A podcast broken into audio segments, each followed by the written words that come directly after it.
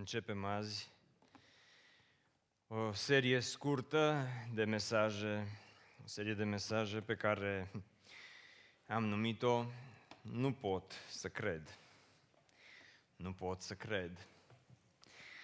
Poate că este ușor să cred atunci când sunt în biserică și cânt despre faptul că eu cred în Dumnezeu, în Tatăl, în Fiul, în Duhul Sfânt, dar ce faci în momentele din viața ta în care este foarte greu să crezi? Aproape că nu-ți vine să crezi și ai putea spune cu toată inima, nu pot, nu pot să cred. Și vreau să vorbim în aceste săptămâni despre ce se întâmplă atunci când vine îndoiala în viața noastră. Pentru că indiferent care este statutul tău de credincios, unul cu vechime, poate un, ești nou în credință, poate ești proaspăt întors la Domnul, cu siguranță va veni acel moment în viața ta în care îndoiala pur și simplu îți va cuprinde viața, îți va cuprinde sufletul. Și știți cum e cu îndoiala asta? Nu prea vine programată. Nu vine atunci când uh, spui, măi, uh, mâine este luni dimineața de la ora 8, uh, cred că o să-mi fac o cafea scurtă și pentru 30 de minute, în timp ce savurez cafeaua, cred că o să am și vreo 30 de minute de îndoială. Dar apoi am să revin din nou la credința mea în Hristos. Nu așa se întâmplă îndoiala. De multe ori există oameni, unii tineri, alții nu chiar atât de tineri, care atunci când uh, reușesc să se nimerească să fim doar noi, îmi pun această întrebare mai mult șoptită decât rostită. Auzi, Cristi, tu ai avut momente în viața ta de credință în care te-ai îndoit. La care răspunsul meu este, nu niciodată, doar oamenii păcătoși se îndoiesc. Noi ăștia mai sfinți, nu. Ceea ce nu este adevărat, sigur, desigur că am avut momente de îndoială, pentru că îndoiala, de obicei, vine în propria noastră viață sub formă, sub formă de întrebări. Și în general sunt două mari întrebări pe care oamenii le pun sub formă de îndoială și de aici, din aceste două întrebări, apoi sunt tot felul de derivate. Dar cele două mari întrebări sunt următoarele. Prima întrebare este aceasta. Merită. Nu este corect din punct de vedere gramatical, dar aproape că aș spune se merită. Că așa vorbim de cele mai multe ori incorrect gramatical. Se merită, se merită să merg la biserică. Se merită să fac botezul. Merită să îl urmez pe Hristos. Merită să sacrific. Merită să dau. Merită să fac nu știu ce. Merită, se merită să merg în misiune. Sunt aceste întrebări pe care ți le pui. Se merită să mă abțin. Se merită să uh, nu fac nu știu ce lucruri în viața mea pe care alții poate că le fac. Merită. A doua întrebare este legată de adevăr. Chiar este adevărat? Oare chiar este adevărat că Dumnezeu este bun? Oare chiar este adevărat că Dumnezeu este atotputernic? Oare chiar este adevărat că Dumnezeu poate să vindece? Este adevărat că lui Dumnezeu îi pasă de mine? Este adevărat că Dumnezeu există? Oare chiar este adevărat că Dumnezeu mă cunoaște? Și de aici sunt tot felul de derivate din aceste două întrebări, dar în general astea două întrebări. Merită? Este adevărat. Se merită? Este adevărat. În grădina Edenului, îndoială a venit sub formă de întrebare. Și întrebarea suna în felul următor. Oare a spus Dumnezeu cu adevărat? Oare chiar este adevărat? Oare a spus Dumnezeu cu adevărat să nu mâncați din toți pomii din, din grădină? Este această întrebare a îndoielii. Sau poate că întrebarea sună un pic diferit în cazul tău. Poate că de mic copil ai fost dus la biserică, părinții tăi au fost creștini, te-ai născut într-o familie de oameni credincioși. Și părinții tăi te-au dus și pe tine la biserică. Și acum ai ajuns la o vârstă când te uiți în urmă și apare îndoiala în viața ta pentru că ai impresia că tot ce s-a întâmplat este că ai fost îndoctrinat de către părinți și de către biserică. Pentru că părinții tăi au fost spălați pe creier, te, pe creier, te-au dus pe tine la biserică, ai fost și tu spălat pe creier și acum tu crezi anumite lucruri, nu pentru că ar fi adevărate, ci crezi anumite lucruri doar pentru că așa au crezut și părinții tăi. Și te întreb, mă, oare nu-i tot o păcăleală? Marea păcăleală. Oare nu-i totul o glumă proastă, ceea ce facem duminică aici? Vi-a spus vreodată aceste întrebări? Câți dintre voi ați avut momente de îndoială în viața voastră? Puteți să ridicați mâna sus. Vă mulțumesc frumos. Pentru voi este această serie de mesaje. Ceilalți, dacă vreți, sunt alte biserici care poate vorbesc despre altceva în perioada aceasta, dar uh, adevărul este că statisticile arată că uh, două treimi dintre creștini au recunoscut că la un moment dat au trăit momente de îndoială în propria lor viață. Două treimi. Un sfert dintre credincioși se îndoiesc în fiecare duminică la biserică. Unul din patru persoane, cu alte cuvinte, dintre cei care ați venit în dimineața aceasta la BBSO, aveți anumite îndoieli în viața voastră chiar acum, chiar aici, chiar în timp ce asculți acest mesaj.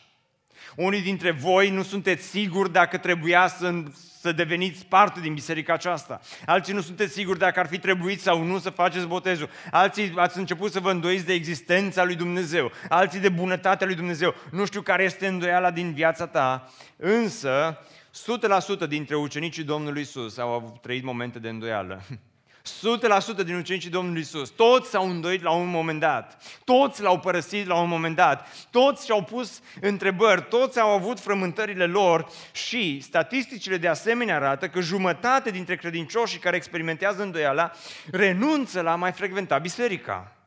Poate te întreb, mai de ce sunt oameni care nu mai vin la biserică? Pentru că acești oameni, la un moment dat, s-au confruntat cu diverse îndoieli în propria lor viață și în felul acesta, pur și simplu, nu pot să mai creadă și au, au zis, decât să mă mai duc acolo, mai, mai bine stau acasă.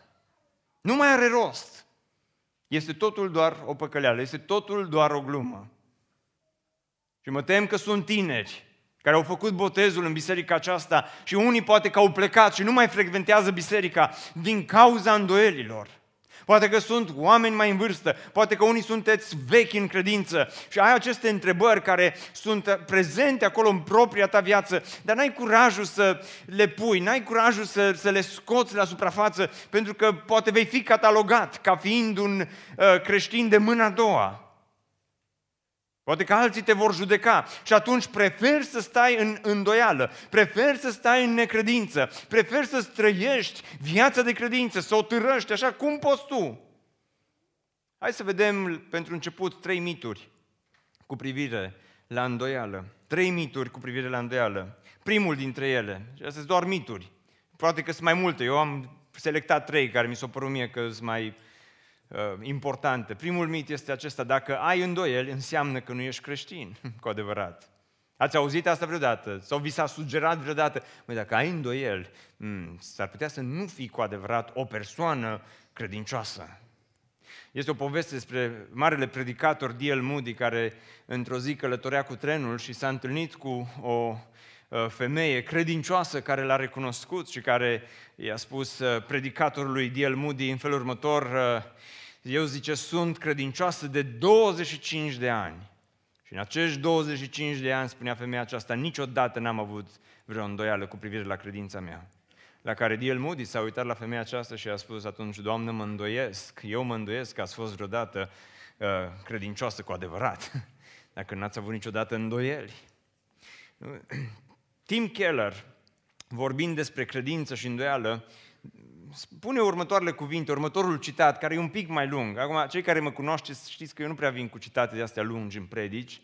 Acum, când am câte o excepție, cum e astăzi, vă rog să rămâneți cu mine pe frecvență și să fiți atenți la aceste citate, că dacă vi le citesc și vi le dau, înseamnă că sunt foarte, foarte faine. Ok? Sunteți cu mine? Putem să-l citim. Sunteți toți atenți. Trei persoane, restul uh, vă gândiți la alte îndoieli. Spunea Tim Keller în felul următor, credință fără dubii este asemenea unui organism fără anticorpi. Oamenii care merg voios prin viață, prea ocupați sau indiferenți pentru a pune întrebări dificile asupra motivelor credinței lor, se vor găsi ei înșiși, fără apărare, împotriva experienței tragediei sau a întrebărilor cercetătoare ale unui sceptic inteligent. A, ați înțeles citatul până aici? E foarte fain. Cu alte cuvinte, spunea D.L. Moody, dacă doar treci prin viața asta de credință, dar nu-ți pui întrebări, sau îți pui întrebări, dar le stingi repede. Taci mă, Cristi, nu, nu mai pune întrebarea aia. Când vorbesc eu cu mine, de multe vorbesc așa. Taci, Cristi, nu, nu mai pune întrebări de astea. Și, și dacă, dacă tu uh, te oprești pe tine însuți din a pune întrebări, la un moment dat vor veni alții să pună întrebări. Vor veni sceptici, vor veni profesori, vor veni prieteni, vor veni cum a venit în grădina Edenului și uh, vor pune aceste întrebări. Merită să fii pocăit. Este adevărat că Dumnezeu așa există. Și continuă Keller și spune în felul următor, credința unei persoane se poate prăbuși aproape peste noapte dacă a eșuat de-a lungul anilor să-și asculte cu răbdare propriile îndoieli care ar trebui să fie eliminate numai după o lungă reflecție. Doar după o lungă reflecție. Credința se poate prăbuși peste noapte. Pentru că am auzit acest mit de atâtea ori. Dacă ai îndoieli, înseamnă că nu ești creștin. Dar de multe ori credința și îndoiala merg mână în mână.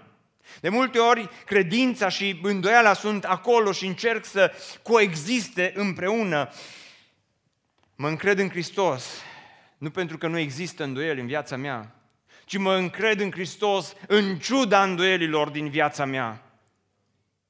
Înțelegeți? Cred că Isus Hristos a existat, cred că Dumnezeu există, nu pentru că n-am alte dubii, ci cred, cred și credința aceasta este bazată uh, în ciuda îndoielilor care există în lumea aceasta. De atâtea ori există îndoieli în propria mea viață. De atâtea ori sunt întrebări la care n-am răspuns. Am întâlnit o dată pe cineva care a venit și mi-a spus cu un aer din ăsta de superioritate, că ești pastor și că te-ai făcut pastor, pastorii trebuie să aibă răspuns la orice întrebare. Am, vreau să vă spun ceva în calitate de pastor. Pastorii pot să aibă câte o abureală la orice întrebare. Da? Dar nu avem răspuns la orice întrebare, pentru că răspuns la orice întrebare are doar Dumnezeu. Și dacă suntem oameni, cred că trebuie să existe un punct în care, în calitate de pastor, de oameni, trebuie să ne oprim și să spunem de aici încolo este doar credința. Dar de multe ori avem propriile noastre, nu îndoieli. Ai propriile tale îndoieli. De multe ori mă îndoiesc când sunt la volan și vin peste mine îndoieli și vin lucruri care n-ar trebui să vină. Mă îndoiesc. De multe ori când sunt lucruri care se întâmplă în lumea aceasta, în urmă cu trei săptămâni, în urma unui accident tragic, un tânăr de adolescent de 16 ani a rămas în comă la spital. O săptămână de zile m-am rugat pentru el, ca Dumnezeu să îl vindece și să îl redea din nou familiei sănătos. Era singurul copil din familie. Și atâta m-am rugat și atâta am explicat lui Dumnezeu că dacă ar face o minune, minunea pe care ar face-o ar fi mult mai benefică pentru noi ca și credincioși și pentru credința noastră decât dacă n-ar face o minune. Și după o săptămână și câteva zile copilul a murit. Și m-am întrebat, Doamne, de ce? De ce nu ne-ai ascultat rugăciunile? De ce l-ai lăsat să moară? Și știți care este răspunsul meu la această întrebare? Nu știu. Nu știu. Nu știu.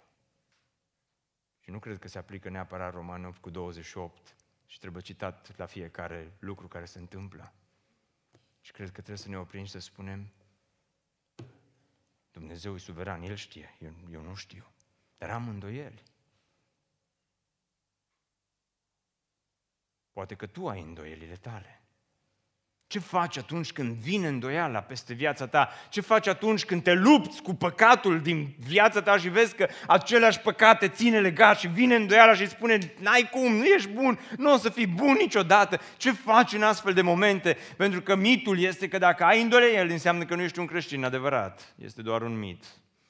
Nu este o certitudine în niciun caz. Al doilea mit este acesta. Iisus îi respinge pe cei care au îndoieli. Iisus îi respinge. Dacă ai îndoieli, nu ești bun pentru Isus nu ești suficient de bun. Pentru că Isus caută să lucreze doar cu oameni care n-au îndoieli. Însă citind Evangheliile, veți vedea că mari eroi ai credinței odată au fost mari eroi ai îndoielilor, nu-i așa? Noi credem că Dumnezeu a lucrat doar cu mari eroi ai credinței, dar acești oameni ai credinței au fost oameni care la un moment dat au avut propriile lor îndoieli, propriile lor experiențe cu Dumnezeu, propriile lor întrebări pe care le-au pus și Isus în acele momente nu i-a respins pe acești oameni. Un episod foarte cunoscut, eu am predicat din textul ăla de multe ori și îmi place întâmplarea aia cu Petru care se dă jos din barcă și începe să umble pe ape și face câțiva pași și atunci când Petru vede că lucrurile nu merg așa cum și-ar dori el să meargă, își pierde credința pe care a avut-o că poate să umble pe ape și se îndoiește și începe să se scufunde. Și uitați-vă ce se întâmplă în textul acela. Spune aici în Matei 14 cu 31, Iisus a întins mâna. Când a întins Iisus mâna după Petru? Știți când a întins Iisus mâna? În mijlocul îndoielii. Când Petru se îndoia. Când Petru era într-o oarecare necredință. Când Petru se scufunda, Iisus întinde mâna și i-a zis, puțin credinciosule, de ce te-ai îndoit? Vi se pare că Iisus îl respinge pe Petru în textul acesta? Vi se pare că îi dă una după ceafă? Vi se pare că îl... Acum, acum după, după experiența asta, n-a mai fi nimic din tine de aici. No, Iisus doar întreabă, puțin credinciosule, pentru ce te-ai îndoit și îl duce înapoi în barcă. Partea bună și partea frumoasă este că Isus nu te respinge. În mijlocul altor îndoieli, Isus îl întreabă pe Petru, Petre, mă iubești tu pe mine?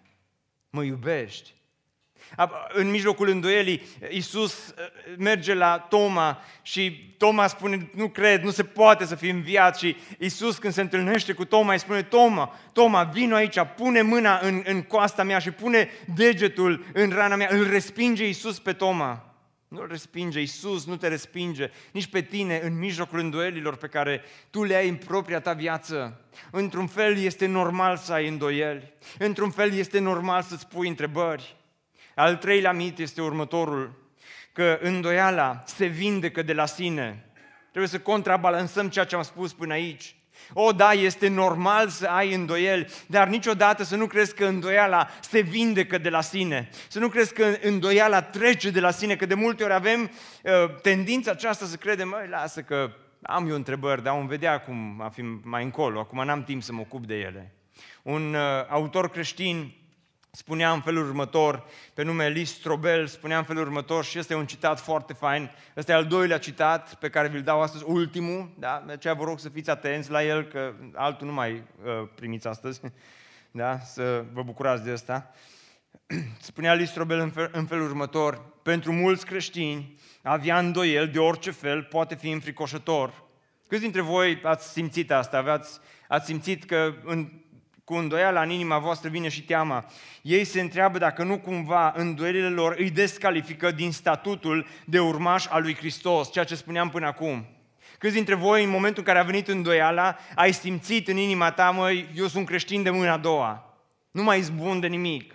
Degeaba mă duc să slujesc, degeaba mă implic, degeaba am dăruit, degeaba mă duc la biserică, degeaba mă rog nu sunt siguri dacă le este permis să-și exprime, spunea Listrobel, incertitudinile, incertitudinile cu privire la Dumnezeu, Isus sau Biblie. Așa că își țin întrebările doar pentru ei și înăuntru, fără răspunsuri, ele cresc și se agravează până când în cele din urmă reușesc să sufoce credința lor. Dragilor, îndoiala niciodată nu se vindecă de la sine. Îndoiala este doar un mit. Astăzi, dacă ai întrebări, ține-le acolo pentru, uh, pentru tine, fiindcă timpul le va rezolva. Timpul nu îți rezolvă îndoielile. Și fii atent la ceea ce urmează să spun. Îndoiala te poate duce ori înspre o credință mai mare, ori înspre un eșec mai mare. Îndoiala te, duce, te poate duce, pe de o parte, înspre o credință mai mare sau te poate duce înspre un eșec mai mare. Isus a avut doi ucenici. Pe unul l-a chemat Iuda și la un moment dat Iuda ce a făcut? S-a, s-a îndoit. S-a îndoit Iuda. S-a îndoit și probabil că îndoiala lui Iuda n-a venit în ziua în care s-a dus și s-a spânzurat. Probabil că îndoiala din inima lui Iuda s-a născut cu mult mai repede, dar ați citit undeva în Evanghelie că Iuda s-a dus la ceilalți ucenici al lui Isus și le-a spus, mă, oameni buni, hai stai jos că am, am, am o problemă. S-a dus vreodată Iuda la grupul mic și a zis, astăzi vreau să vă spun despre o vulnerabilitate pe care o am. No, care e vulnerabilitatea ta, Iuda? Mă, eu nu, eu, eu nu cred că e adevărat uh, că Isus este bun. Nu cred. Că Iuda a avut îndoielile lui, s-a îndoit cu privire la Hristos, s-a îndoit cu privire la puterea lui Hristos. Iuda s-a îndoit cu privire la uh, bunătatea lui Isus. Iuda s-a îndoit cu privire la atât de multe lucruri. Mă înțelegeți? Și niciodată n-a avut un context. Niciodată n-a avut ocazia să vorbească, așa cum spunea Listrobel, despre propriile lui îndoieli, ci le-a ținut acolo în el. Isus îi cunoștea îndoielile, Isus știa că este trădător, Isus știa ce există în inima lui Iuda, dar pentru că și-a înăbușit îndoielile, la un moment dat îndoielile l-au scos afară de pe drumul acesta al credinței. Un alt ucenic a fost Toma, care a avut și el îndoieli. A avut și el întrebări. Dar Toma a vorbit despre îndoielile lui. A spus, mă, credeți voi, eu nu cred. Pur și simplu nu pot să cred. Asta a spus Toma la un moment dat. Titlul seriei de predici. Nu pot să crezi, zice Toma. și când îți exprimi îndoiala, când vorbești despre Hristos în cele din urmă, ce o va vindeca. Astea sunt trei mituri cu privire la îndoieli. Și astăzi, în timpul care ne-a mai rămas, asta a fost o introducere la miniseria de predici. Acum urmează predica. Tu l-ai, Doamne. Acum urmează, până aici, fost mai dacă atât a fost introducerea, cât o să fie predica. Nu vă faceți probleme, încercăm să fim la subiect. Dar v-a ajutat până aici, ce am, ce am spus, introducerea asta, v-a ajutat, ați înțeles-o? Da, da, au fost cinci oameni, sunt cinci oameni pe care i-au ajutat. Unul văd acolo. Pe câți dintre voi v-a ajutat introducerea asta? Câți? A, mulțumesc frumos, chiar mă simt încurajat. Dacă n-ați fi ridicat mâna, 5 minute mai vorbeam. Acum că ați fost atâția 50 de minute, putem să o ducem mai departe. Glumesc, nu vă faceți niciun fel de problemă. Dar a fost odată ca niciodată. A fost odată un program de biserică foarte reușit, la care a participat Isus. Și în programul ăla de biserică, v-am spus și săptămâna trecută, Isus a ținut o predică lungă, la oamenii s-au făcut foame și Isus le-a dat să mănânce. Și Biblia spune că în ziua aceea Isus a hrănit vreo 5.000 de bărbați plus femei și copii. Și vă dați seama că a fost un program fain, așa La oameni le-a plăcut de programul acesta. Dar după programul ăsta, Isus a ținut o predică. Și în predica aia Isus spune la un moment dat, auziți, v-a plăcut pâinea și peștii? Cui nu-i place peștele și pâinea? Normal că ne-a plăcut, o zis toți. Ce vreau să vă spun acum ceva. Dacă v-ați săturat de pâinea aceasta, pâinea asta a fost bună, dar s-a terminat. Zice Iisus, eu sunt pâinea vieții, cine mănâncă din trupul meu și bea sângele meu, acela, zice, va trăi în viac. Și până atunci oamenii erau cu telefonul în mână, își făceau poze cu pâinea, își făceau cu Happy Meal-ul din ziua aceea, că a fost, chiar a fost Happy Meal la propriu, o masă fericită pentru toți. Își făceau, postau, ce tare Iisus, uh, uh, best Jesus ever, uh, tot felul de hashtag-uri, tot felul de uh, story-uri la, uh, puse acolo în uh, social media. Oamenii erau încântați, alții vedeau, alții dădeau follow lui Iisus, îi creștea popularitatea, îi creștea ratingul lui Iisus Știți cum îi creștea ratingul? Incredibil. Că spune în 6, Ioan 6 cu 2, o mare gloată mergea după el pentru că vedea semnele pe care le făcea cu cei bolnavi. Wow, foarte tare! Și apoi în uh, versetul 23, numai să vedeți, a doua zi, după minunea aceasta, sosiseră alte corăbii din uh, Tiberiada. Oamenii mergeau la biserică cu corabia în vremea aceea. Toată lumea să spună, wow, amin. Uh, aproape de locul unde mâncaseră ei pâinea, după ce Domnul uh, mulțumise lui Dumnezeu, când au văzut noroadele că nici Isus, nici ucenicii lui nu erau acolo, s-au suit și ele în corăbile acestea și s-au dus la Capernaum să caute pe Isus. S-au dus cu corabia, s-au dus cu barca la biserică să-L caute pe Isus. Hei, Isus, e fain la tine la biserică. Cea mai tare biserică din oraș. E a ta. Hei, Iisus, minunea aia, toată lumea vorbește, mai fă o dată când i-a plăcut. Dacă îmi ține predica și începe cu eu spâinea și că cine mănâncă din mine și că bea sângele meu, oamenii începe să posteze iarăși pe social media, dar încep cu așa, nu-mi vine să cred ce a spus Iisus. uh, ucenicii probabil că i-au dat un cod. Doamne, scurtează, lasă acum că îi ceva mergea prost cu predica aia. Ceva nu, nu mergea bine.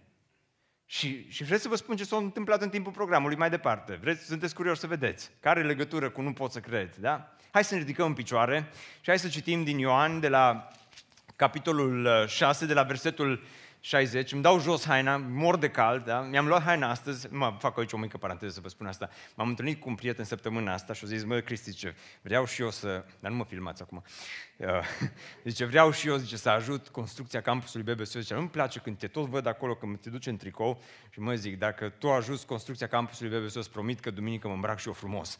Așa că m-am îmbrăcat frumos astăzi, unii deja începe să vă îndoiți de motivațiile pastorului vostru. Incredibil ce dar, uh, dar mi cald. Acum, să citim din Ioan de la capitolul 6, versetul 60. Uh, îl salut pe acest prieten uh, cu această ocazie. Domnul să te binecuvinteze. Ioan 6 de la versetul 60. Mulți din ucenicii lui, da, care au fost acolo la pâinilor și a peștilor, mulți din ucenicii lui, aș putea pune în paranteză traducerea Cristi la care încă le mirosea gura a pește și mușdei, după ce au auzit aceste cuvinte, au zis, vorbirea aceasta este prea de tot. Cine poate să o sufere? Iisus, care știa în sine că ucenicii săi cârteau împotriva predicii acesteia, le-a zis, predica aceasta este pentru voi o pricină de potignire, că vedeți să predică mult. Eu în fiecare an îmi vine să predic din aia cu mulțirea pâinilor și a peștilor, că e fain întâmplarea, dar din partea a doua nu prea să predică foarte mult, că e nasol cum se termină programul cu tot evenimentul din ziua aia. Dar dacă ați vedea pe Fiul omului, versetul 62, suindu-se unde era mai înainte, Duhul este acela care dă viață, carnea nu folosește la nimic. Cuvintele pe care vi le-am spus eu sunt Duh și viață. Dar sunt unii dintre voi care nu cred. Și titlul seriei de predici este Nu pot să cred. Nu pot să cred. Iisus spune, dar sunt unii dintre voi care nu cred. Căci Iisus știa de la început cine erau cei care nu cred și cine era cel care avea să-l vândă. Iisus este un pic calvinist. Și a adăugat, tocmai de aceea v-am spus că nimeni nu poate să vină la mine dacă nu i-a fost dat de tatăl meu. Din clipa aceea, mulți din ucenicii lui s-au întors înapoi și nu mai umblau cu el. Atunci Iisus a zis celor 12, voi nu vreți să vă duceți? Doamne, a răspuns Simon Petru, la cine să ne ducem? Tu ai cuvintele vieții veșnice. Și noi am crezut și am ajuns la cunoștința că Tu ești Hristosul, Sfântul lui Dumnezeu. Amin. Vă rog să ocupați locurile. Nu pot să cred. Titlul predicii din dimineața aceasta este acesta, Ascultă-ți îndoiala ascultă-ți îndoiala. Pentru că atunci când îndoiala vine în viața ta, eu cred că este foarte important să nu o năbuși, ci mai degrabă să îți asculți îndoiala pe care o ai în propria ta viață. Îi, îi rog pe băieții de la uh, stație, cum se zicea pe vremuri, dacă puteți să puneți titlul uh, predicii, băieții de la proiecție. Ascult, mulțumesc, ascultă-ți îndoiala. Pentru că fiecare dintre noi la un moment dat trecem prin momente de îndoială. Ce faci în astfel de momente? hai să vedem ce se întâmplă, de fapt, în textul acesta. Și prima lecție pe care o învățăm de aici este să te îndoiești. Îndoiește-te de îndoielile altora. Îndoiește-te de îndoielile altora. Oamenii vin, ascultă, ascultă pe Isus și e fain, e așa de fain programul cât timp le dă pâine și uh, pește. Dar când se termină asta și Isus începe predica și vorbește despre moartea Lui, despre jertfa Lui, oamenii nu mai cred. Oamenii refuză, oamenilor nu le place predica și spune în versetul uh, 60, auzind acestea, mulți din ucenicii lui au zis, vorbirea aceasta este prea de tot, cine poate să o asculte? Cu alte cuvinte, ucenicii pun două întrebări peste textul acesta. Merită? Chiar este adevărat? Acestea sunt întrebările. Merită să-L urmăm pe acest Hristos? Că ăla de ieri ne-a plăcut, dar ăsta de astăzi e praf. Predica asta a fost praf, cum ar zice tinerii. Chiar este adevărat că trupul lui și sângele lui să-l mâncăm și să-l bem? Asta, asta deja, cine poate să sufere o astfel de predică? Cine poate să o asculte? Câte viuri crede că o să primească și o să aibă? Ce, și oamenii, uitați-vă ce se întâmplă în uh, Ioan 6 cu 66, ciudată inclusiv trimiterea, Ioan 6, 6, 6. Cel mai urât verset din Biblie, zic eu. Din această cauză, mulți dintre ucenicii lui s-au întors și nu mai umblau cu el. Majoritatea l-au părăsit. 5.000 de oameni au trecut prin fața lui Isus și au zis, la revedere. Ne vedem duminica viitoare. Nu suntem siguri. 5.000 de oameni au trecut prin fața lui Isus și au spus, au fost fain ieri, dar astăzi ți-ai pierdut mințile.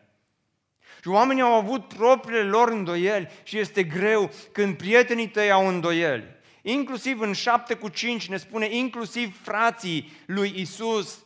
Hai să vă citesc, că citez așa din memorie, că e prea uh, nasol versetul ăsta să nu vi-l spun pe tot. Căci nici frații lui nu credeau în el.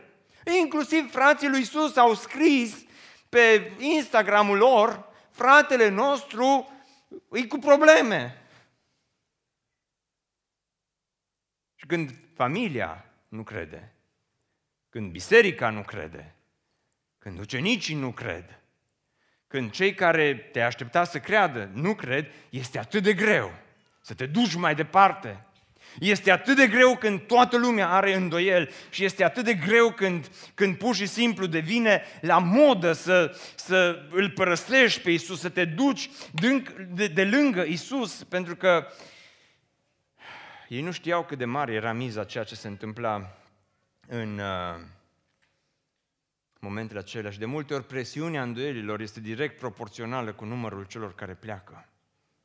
Nu e așa că e așa de greu în biserică atunci când vezi că prietenii tăi nu mai vin la biserică.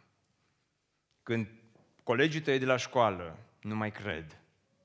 E așa de greu atunci când oameni care până acum au crezut, dintr-o dată au plecat, fără niciun motiv în aparență. Dima, din dragoste pentru lumea de acum, spune Pavel, ne-a părăsit. Pur și simplu a plecat. De ce a plecat Dima? Pentru că a avut îndoieli. Pentru că a avut întrebări. A fost colaboratorul lui Pavel, a fost tovarășul lui Pavel, a fost omul cu care Pavel a lucrat toată și acum nu mai putea să creadă și a plecat.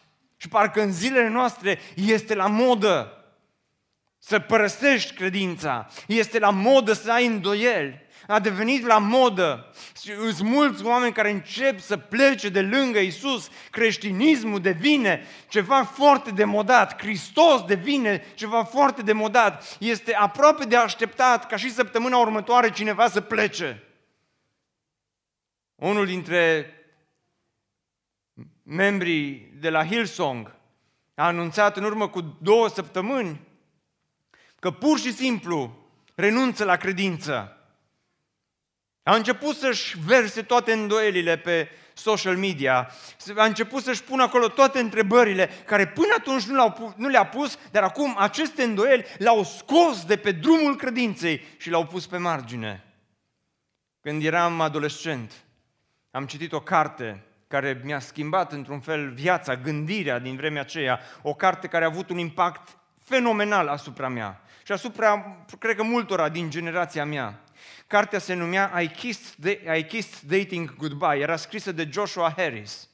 Omul acesta, la 20 ceva de ani, a scris o carte despre, despre uh, relațiile de prietenie dinainte de căsătorie, despre puritate, despre uh, cum să aștepți, despre cum să trăiești o viață sfântă. O carte care a avut impact asupra unei generații întregi de oameni. Apoi a scris o altă carte despre căsătorie, apoi a scris o altă carte uh, uh, despre uh, subiecte din acestea care țin de sfințire, de viața pe care o trăiești împreună cu Domnul. Not even a hint se cheamă a treia carte pe care a scris-o. Și apoi la 30 de ani a ajuns să păstorească una dintre cele mai mari biserici din uh, Statele Unite. Când erau conferințe cu John Piper și mai mulți vorbitori, Joshua Harris era unul dintre invitați. Când erau, vreau să înțelegeți, omul acesta a fost în vârf. În urmă cu o lună jumate a anunțat pe Instagram că își părăsește familia și soția, soția cu cei trei copii. Și au pus o poză cu ei doi, foarte drăguți, ce ne-am despărțit amiabil, rămânem prieteni. Și lumea au zis, nu, se mai întâmplă. A doua zi după aceea a pus o altă poză pe Instagram în care scria, zice, după toate standardele uh, creștinismului, eu personal nu mă mai pot numi creștin, de fapt de-aia m-am despărțit de soție. Omul acesta a început să scrie o întreagă apologie față de comunitatea gay, față de toată mișcarea aceasta LGBT uh, și Următoarea poză pe care a pus-o a fost aceasta, de la parada Pride Parade din Canada de luna trecută. Și când vezi că oamenii pleacă de lângă Isus, și când stai de vorbă cu tineri din biserică, care au întrebările lor despre Isus, când vezi că oameni care odată l-au mărturisit pe Domnul pe ecran în apa botezului și acum nu mai sunt cu Isus, când vezi că oameni care odată erau implicați în biserică, acum nu mai sunt cu Isus, nu poți să nu-ți pui întrebări. Îndoielile altora poți să creeze și să nască îndoieli în propria ta inimă, dar nu lua îndoielile altora și fă din ele îndoielile tale, ci îndoiește-te de îndoielile altora. Îți dau voie să te îndoiești în dimineața aceasta de îndoielile altora. Mulți au plecat.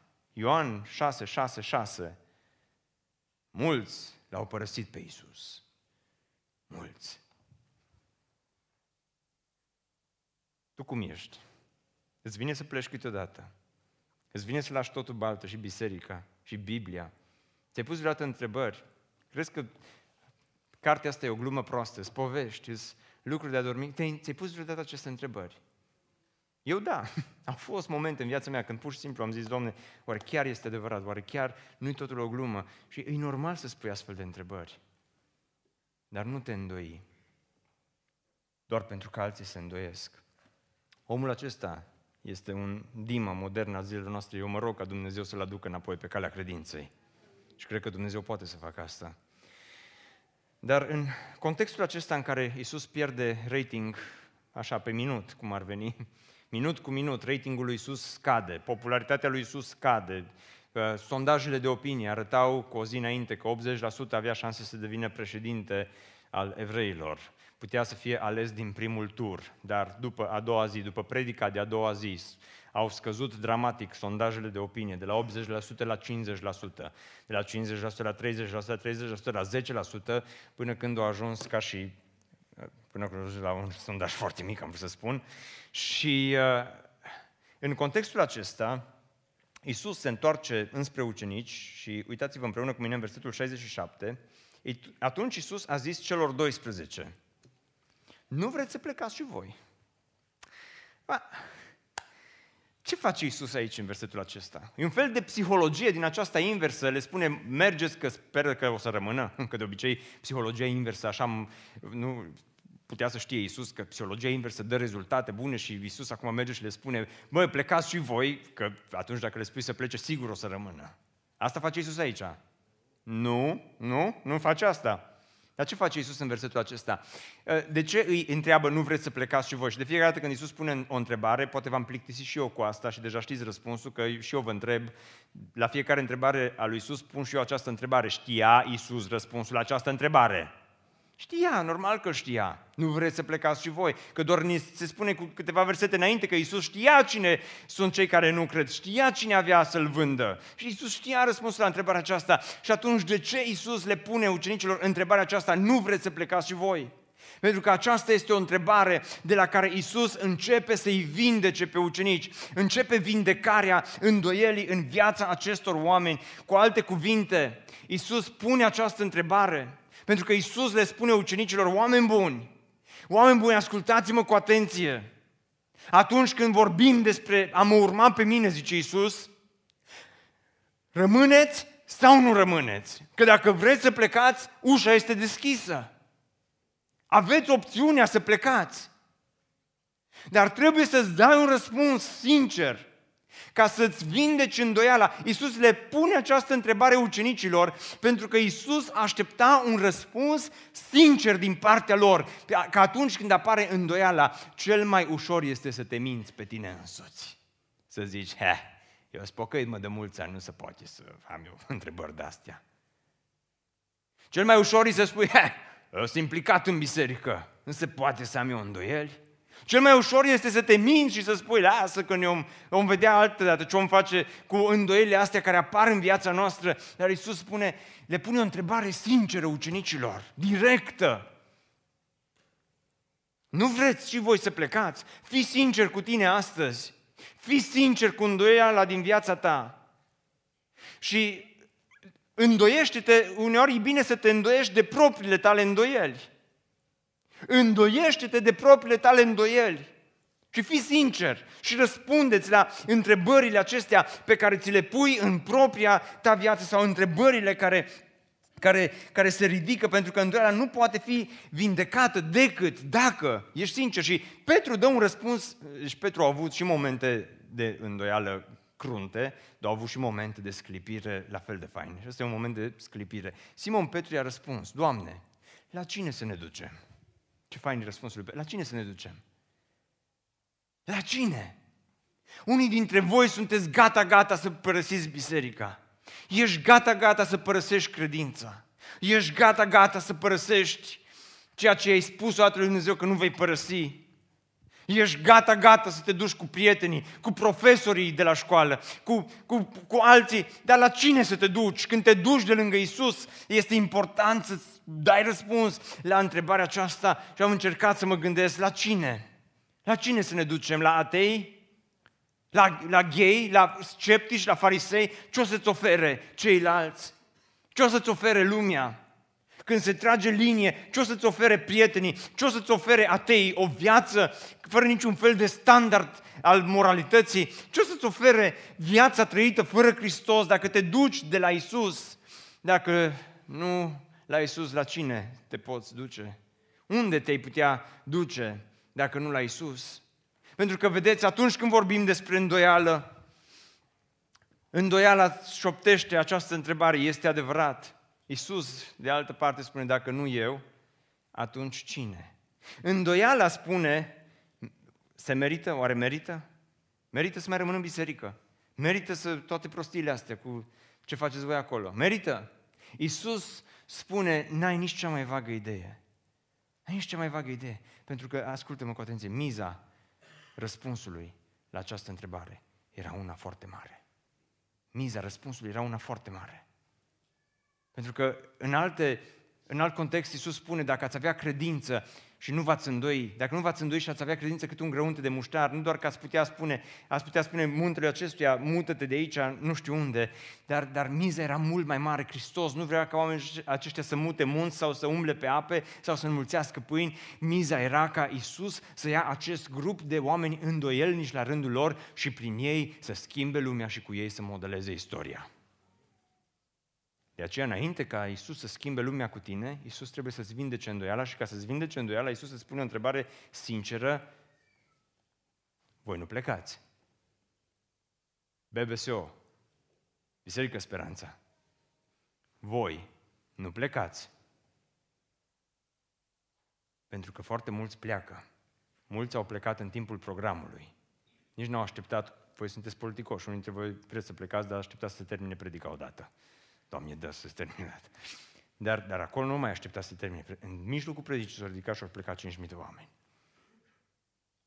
Voi nu plecați. La cine să ne ducem? Dacă nu Isus, cine? Dacă nu cu Isus, cu cine? Dacă nu la Isus, unde? Unde vrei să te duci? Dima, din dragoste pentru lumea de acum, m-a părăsit. Unde să ne ducem? În lume s-a dus Dima. Unde să ne ducem? La spânzurătoare s-a dus Iuda. Lumea și astăzi mai bune decât Isus. La cine să ne ducem?